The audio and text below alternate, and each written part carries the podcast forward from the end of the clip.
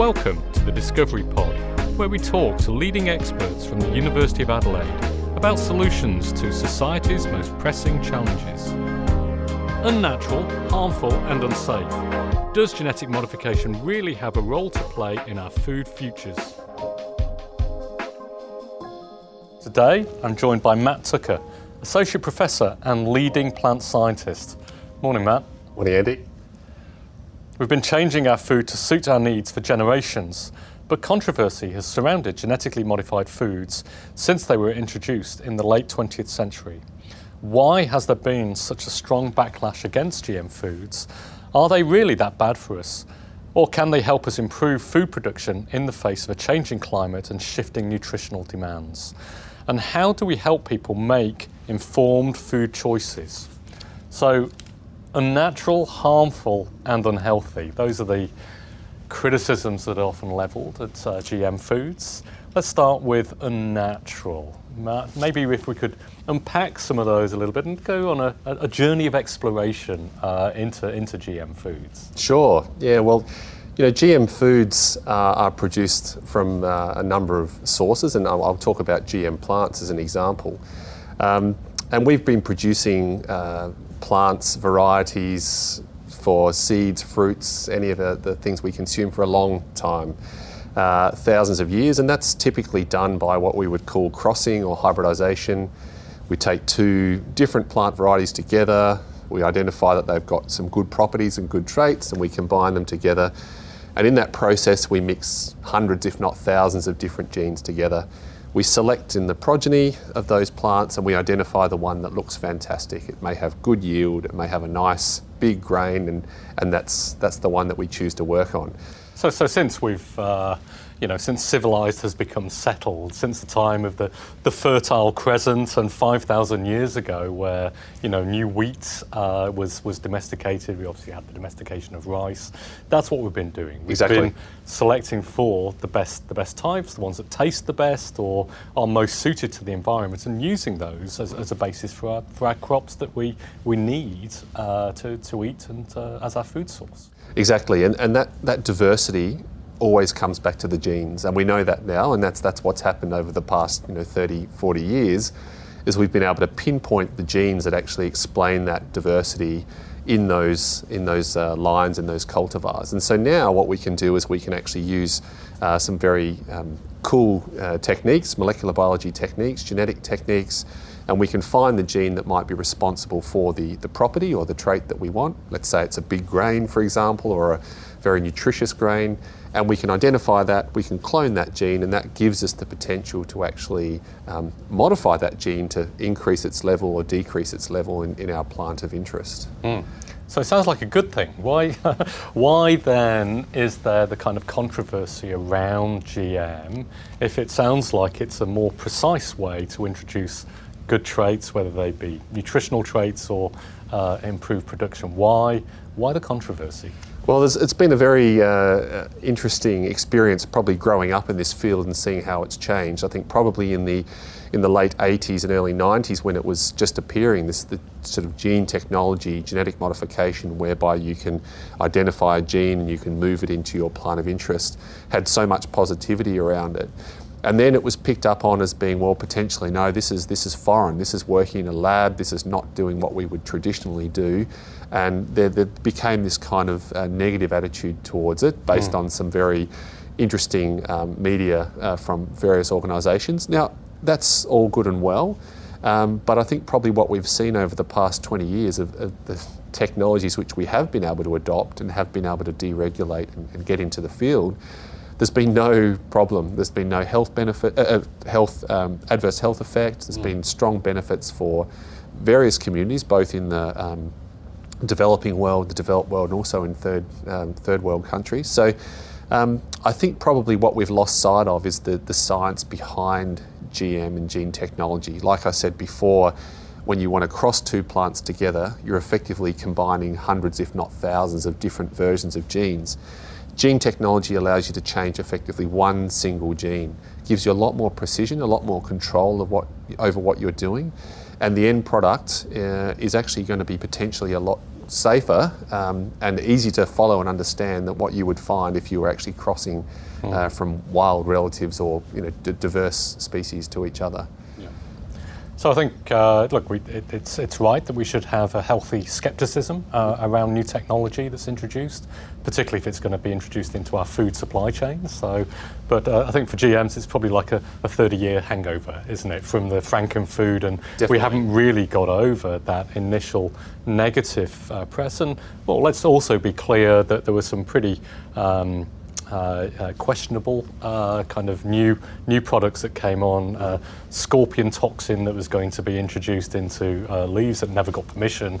But there were some pretty uh, out there suggestions, I think, when the GM technology uh, first came around. But I mean, uh, aside from food, we have accepted kind of the technology behind genetic modification in, in a range of other products that we happily consume and have done for years. Do you want to go into that in a little bit more detail? Exactly. I think you know a classic case is insulin, and, and um, that's that's been a, a, massive change. That's that's a product which we would we normally used to harvest from um, animal organs in order to generate enough, and but with technological developments, we've been able to identify the gene that we can use to effectively make insulin. We can express express that in a bacterial.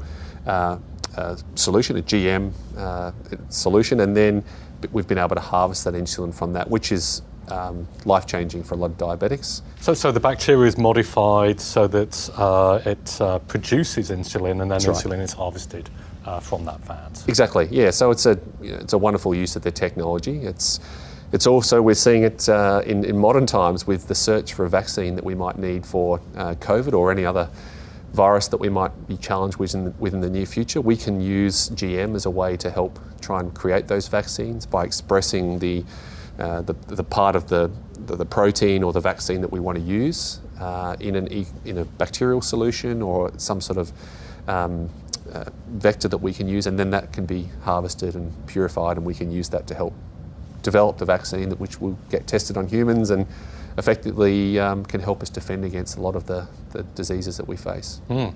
And the the actual technological base of genetic modification, uh, I mean, it's not just something that was a, a completely synthetic process that was invented in the lab. It actually comes from uh, we're, we're harnessing nature's processes to actually produce those. Yeah, particularly in plants, I think it's a it's an amazing process. It's actually built upon the knowledge that there's a certain soil bacteria which can infect plants. It's a, it's a natural process.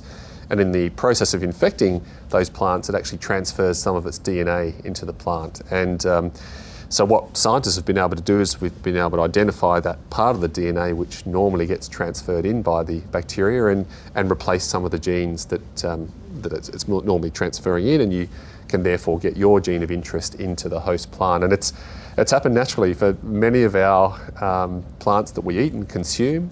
Uh, there's been a recent paper which came out that identified 20 of the sort of fruits and vegetables that we, we eat as part of our standard diet.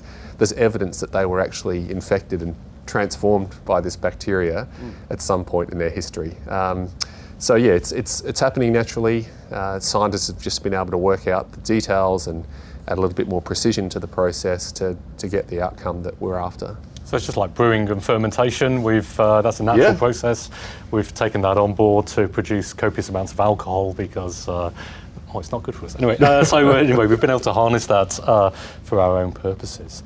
Um, and okay, so th- thanks for going through uh, the background behind that. But uh, what, what are some of the good things that have been able to do using this technology? So how, how is it helping us feed the world? So there's a number of applications of, of GM, and we've talked about, um, particularly in terms of health benefits, say through vaccines, but in terms of nutritional benefits uh, and helping, I guess, um, agronomic benefits, so how we can actually grow our plants in environments which are challenging, has been really important, and that's that's really developing now um, with a great amount of momentum. So. It, there's no denying uh, that our environment is changing for whatever reason that might be. And that means we have to keep speed with our plant varieties that we grow. And I'm, I'm talking mainly about plants here, but if you take wheat, for example, or barley, which is about a, um, you know, combined, it's about a 12 to 14 billion dollar industry for Australia. um, as our as our environment is heating up, as the temperatures are rising, we're actually losing yield effectively every year. Right. And so we're looking for ways to counter that. And for example, GM is one way that we can do that. We've been able to identify genes that convey heat tolerance to those plants. Allows them to produce grain, or firstly flowers and then grain in those adverse environments. So, but then more, are prob- probably closer to home and more. Um, uh, more up to date is, is things like canola and safflower. So GM canola is being grown in, in most states in Australia, has been grown around the world for a number of years uh, as a way to produce seeds which are going to produce high levels of oil that we can use for canola oil, which we, we consume. Um, and there's a new recent uh, sort of variety coming out, which is safflower, where the oil content of the seeds have been engineered for high levels of oleic acid. And this is actually being used as a substitute for the petroleum industry. Um, so by extracting that oil, you can actually use it as an alternative to fossil fuels. Um, so not so much in the food angle am, am I talking about there, but I guess canola oil is. Uh, what we're seeing also is there's um, quite some research going on in other countries, a lot of developing countries, to try and develop um, their their staple foods to carry resistance against diseases, and this has been particularly problematic uh, with things like cassava, um, where they've been able to engineer them to be resistant against uh, bacteria, which would normally wipe out the whole crop. Um, so that's another example where it's made a big difference. Cotton, a lot of most of the cotton we wear is, is GM. There's, there's no denying. Um, that's increased the yield and the um, outputs of cotton growers incredibly around the world. So, yeah, there's a number of angles that you can take um, for GM to show some benefits. Uh, biofortification, I haven't really touched on. This is the ability to um, modify the nutrient content of a particular grain. There's some uh, some nice examples in terms of uh, rice, which have been used before. So this is golden rice, where the levels of vitamin E precursors were increased, which is uh, in the aim of that is to try and combat uh, blindness in, in some of our Southeast Asian countries. And look, that's that's faced challenges in terms of getting through regulatory loopholes um, and a lot of opposition from various uh, various groups. But it's it's demonstrated that it can be done. It just it took too long to get there for it to be actually um, worth the worth the effort. I would suggest. And, and so we're, uh, you know, we're moving, because uh, with uh, rice and, and grains, obviously they provide a very important uh, source of calories for, for most of the world. Yep. I mean, 80% of the calories or whatever from plant-based products come from just three crops. Um, uh, but a lot of those were it's just around was, was just around calorie provision, whereas you're talking about kind of functional foods that provide a more complete nutritional uh, profile, and uh, so it's not only around calories, it's also around nutrition, which is really important. Yeah, the argument is that you know, you can go down to your local chemist and you can buy a, a fibre supplement or a nutrient supplement. Yeah, get a little bottle of uh, Exactly. pills, and uh, yeah, But really, the aim is to try and bring these foods into your everyday diet without Yeah. you having to do that. You know, should you go and eat bread, where, where you get it from the um, bakery or whether it's from Woolies or Coles or whoever you get it from, you know, that's that should be of a certain level, uh, containing enough nutrient and be healthy enough that you can actually ingest it and eat it and, and actually get the benefits. So, um, look, you can argue for both uh, effectively, but I think probably we're looking for whole grain, whole food, value added products as we move forward to the future. Yeah. So uh, before we let uh, GM foods off the hook completely, uh, let's just go because some of the other uh, concerns uh, I think around GM, and as you said, you know we were right to have concerns around these, around new technologies that come in, is around being unhealthy or the problem within within the environment, and then unhealthy for us. So. Uh, what, what, are, what are some of those concerns and what, what are the basis of those? Um, so there's really very limited evidence, or no evidence whatsoever, to say there's actually any nutritional difference between a, a GM food crop and uh, a non-GM food crop. Uh, the only difference is that you might find, for example, if you take a typical um, uh, farm plant which is grown on a farm which is not growing GM, there may be slightly higher nitrogen levels in that particular plant versus one that is growing with GM. Maybe it's got slightly higher levels of another compound, but nothing to do with nutrition. You know, they both can uh, give you what you need, and, and in fact, you know, the GM alternative might give you a higher uh, nutritional value. So that's been one suggestion that there's some nutritional difference between them, but you can put them in a lab and you cannot tell the difference between them. So that's that's not really a, a very valid criticism. And, and, the difference wouldn't be due to the process to create that crop. The difference would be due to the, the characteristics exactly. of that crop at the end yep. of the day, wouldn't it? Yeah. That's right. So it's yeah. the product, and this is something important when you think about regulations in Australia. Australia, we, we regulate the process. So how do we actually make that GM crop and, and that food stuff in the first place? Whereas other countries, such as the US, regulate the, the end product. What have you got on the table in front of you? Can you actually see any difference between it? There's no difference between it, therefore it's between them, therefore it's not uh, considered different. Uh, okay, so, so, the US system will be more relaxed about it. It is, yeah, and yeah. you know, there's reasons why that could be good or could be bad. Um, I think I, am quite happy with our regulatory structure here. It, it protects us, and we need to know what techniques are being used and it ensures that when we get a product on the market, it's been very heavily scrutinised. It's gone through the Office of the Gene Technology Regulator, Australian, um, New Zealand food standards. So it's potentially Therapeutic Goods Association. There's a lot of regulations which protect us, yeah. and uh, they do so for good reason. But when there's no difference, uh, you know, there's no reason why it should be stopped or impeded.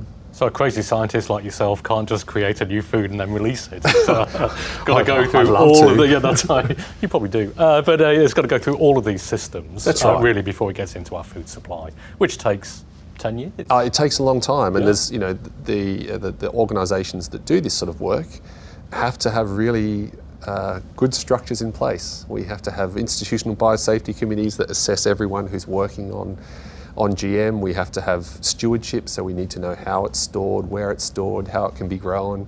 Really, really strict guidelines which are put in place. It's probably one of the most highly regulated areas in, in Australia, particularly across the world. So uh, you know when you get a GM product on the market, it's it's going to be pretty well scrutinised. With some pretty thorough testing. Yes. Yeah.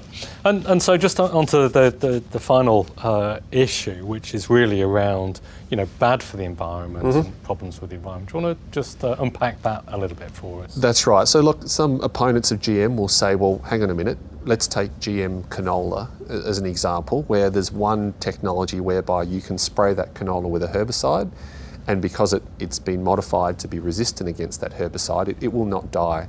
However, the rest of the, the, the field, which may contain weeds of, of many different uh, types or origins, they will be killed or knocked down by that herbicide. So the, the canola is genetically modified to not be killed by the herbicide that's applied. Exactly. So it's basically a survivor within this uh, the, the, herbicide regime uh, that, has been put in place. Exactly. Yeah. And you know the, the, the opposition will say that, um, or the opponents of that will say, look, you know, if a grower is going to grow that, they're going to grow it every year, and effectively what you're going to do is you're going to be applying more and more herbicide every year, which is increasing our herbicide load. It's affecting the um, the biodiversity potentially in that area.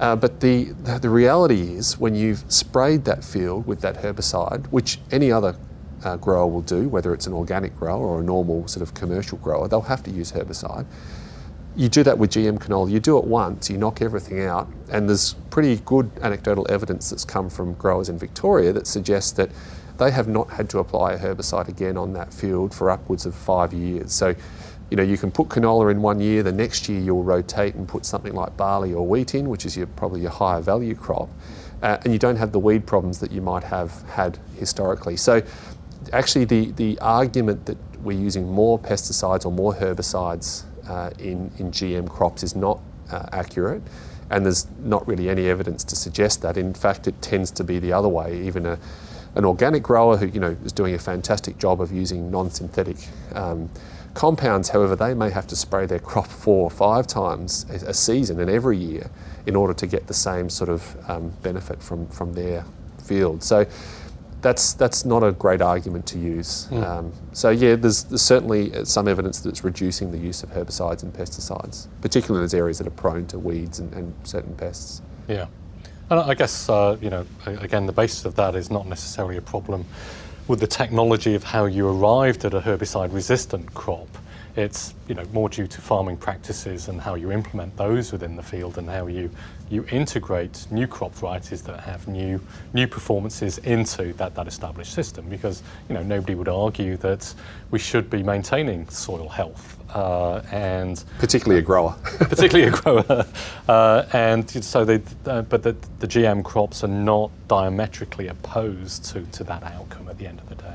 But look, GM food crops in particular are part of a strategy, and it's, it's like a toolkit. You know, you, you need, when you're in a kitchen, you need different utensils to do different things. Uh, and you're going to cook them in different pots and pans, and you're going to use different spatulas. And, and, you know, GM is a bit like that when it comes to farming. It's not going to be a solution for everyone. Uh, but there may be a need for it in, in a particular part of a strategy, uh, and that could be more uh, prominent depending on where you are growing. So high rainfall areas, perhaps where you have more likelihood of weeds, then maybe it becomes a solution there. But you know, potentially in, in lower rainfall areas, maybe that's not the solution for you. Um, I think it's just important to remember that you know farmers do care about their fields. They're obviously they're investments for them and have been for a long time. And mm. I guess I'm talking a lot about the farmers and the growers here, but that's some it's a good reason to maintain uh, the health of our soil is to make sure we're doing the right thing with our crops. And, and if GM's part of that, then, then that's a good thing. Yeah.